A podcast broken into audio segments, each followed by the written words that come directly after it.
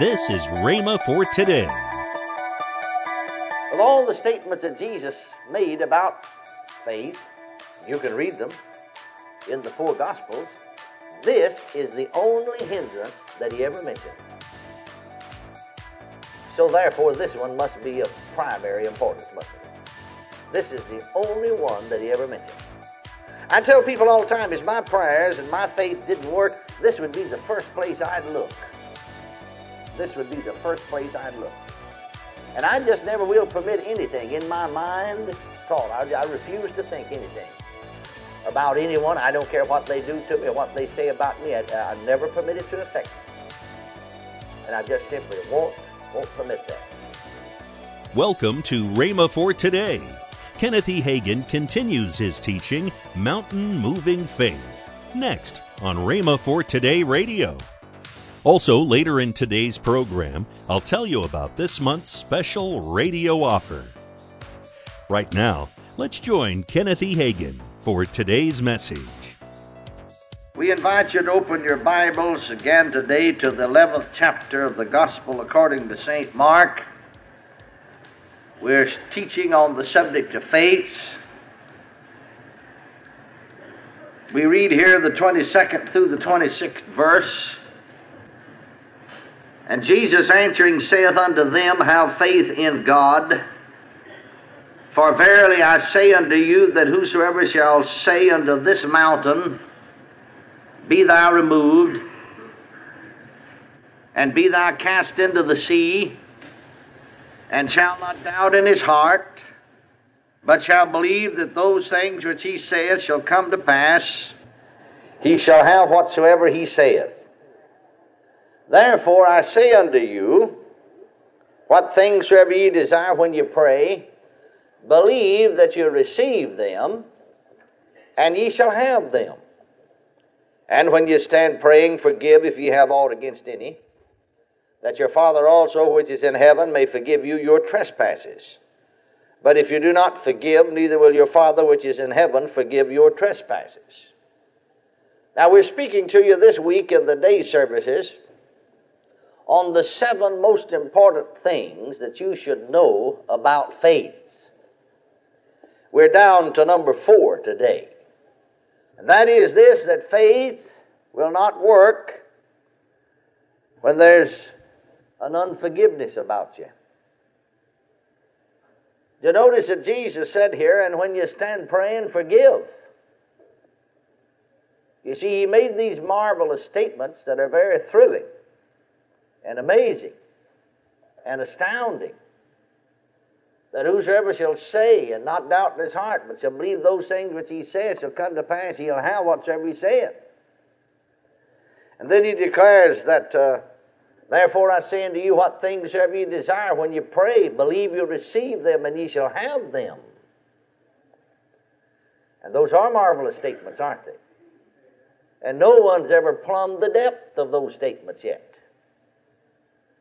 But yet, at the same time, at the same scene, with the same breath, Jesus said, And when you stand praying, forgive.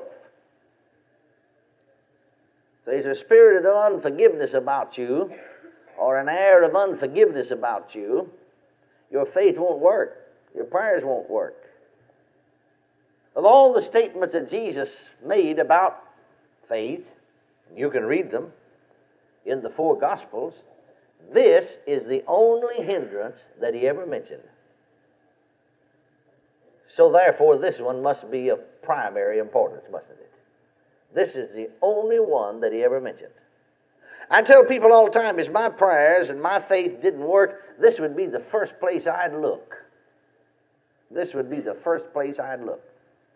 And I just never will permit anything in my mind thought. I, I refuse to think anything about anyone. I don't care what they do to me or what they say about me. I, never permit it to affect me.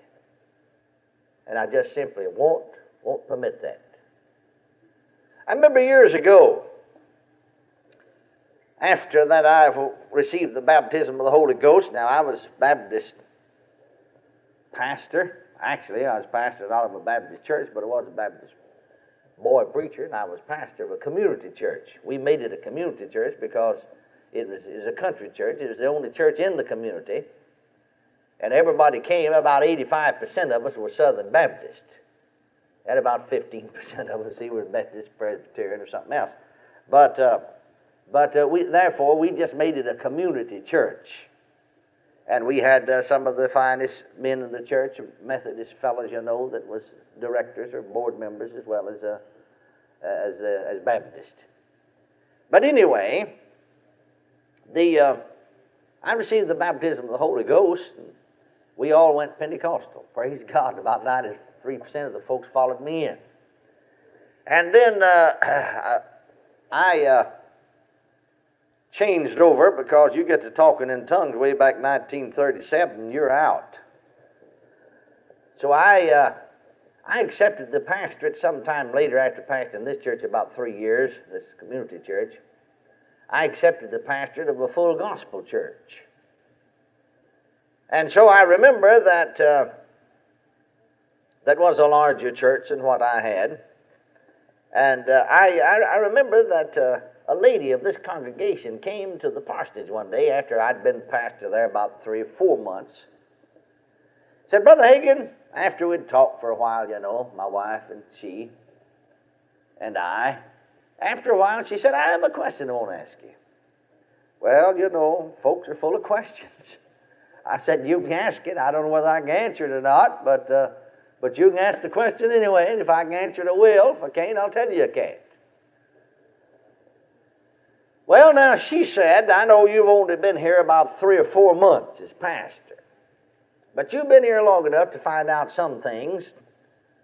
And she said, Now, you know, I'm not talking about me now because I've only been a Christian. I got saved in the revival meeting that you held here about eight or nine months before, you see. And so I'm just a baby Christian. But now, my mother and one of her sisters and some of the other family but primarily her mother and this one sister, had been in this church for 23 years, this full gospel church.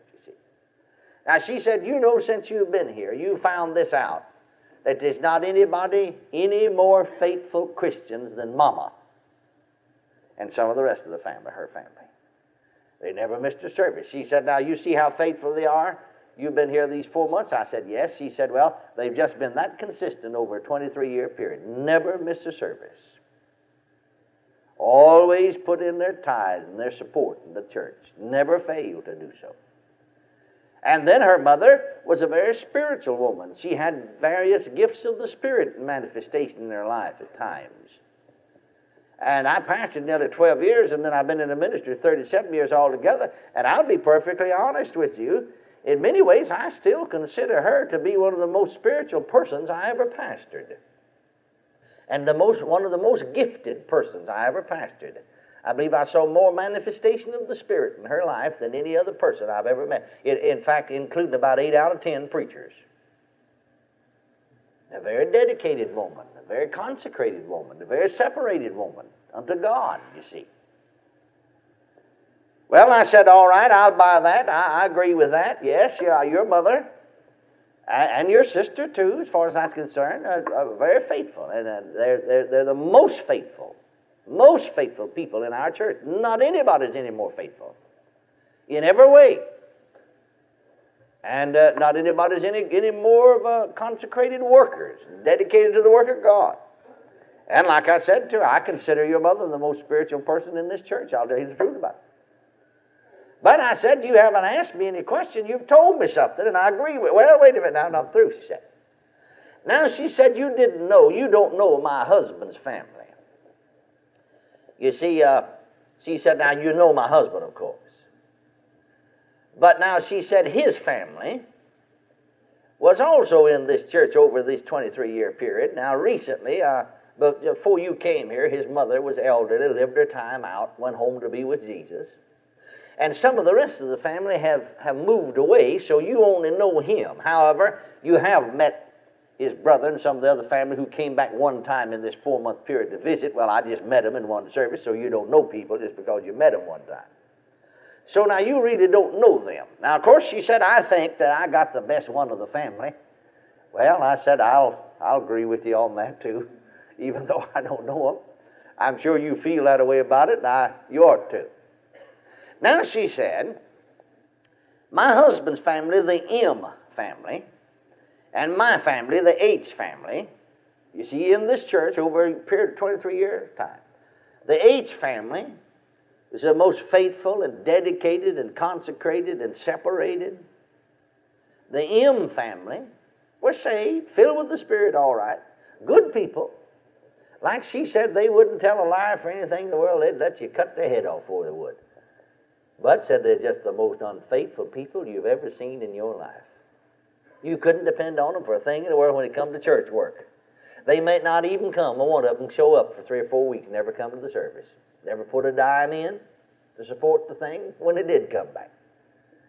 And, and, and about time, you know, you thought, except her husband, now he's very faithful about paying his tithe. But she said, uh, now, uh, you, you just couldn't depend on it. Just about the time, you know, you thought, well, they're going to get in and just really going all out. Well, then they'd get out and wouldn't come for a while. And then about the time, uh, including the older lady, the mother of the family. And that's the reason children are unfaithful very often is because parents are unfaithful. And she said, uh, you know, uh, then about time you thought, well, they're out there. I don't guess they're even coming anymore. Here they come. About time you thought there was, there wasn't. About the time you thought there wasn't, there was. well, I said, you still haven't answered me anything. You told me something. Now I'm a getting to my question. Now, she said, over this 23 year period, if anybody in our family ever got healed, I don't know it. Welcome to Rhema for Today with Kenneth and Lynette Hagin. You can find more great materials by Kenneth E. Hagin, Pastor Hagin, and the rest of the Hagin family by visiting our online bookstore. Right now, I'd like to tell you about this month's special radio offer. This offer begins with three CDs from Kenneth E. Hagin entitled Casting Your Cares Upon the Lord. Also from Kenneth Hagin, the three CD series, Keeping Stress from Becoming Distress. And the mini book from Kenneth E. Hagin, How to Turn Your Faith Loose. All this for the special price of $28. That's $19.95 off the retail price. Call toll free 1 888 Faith 99.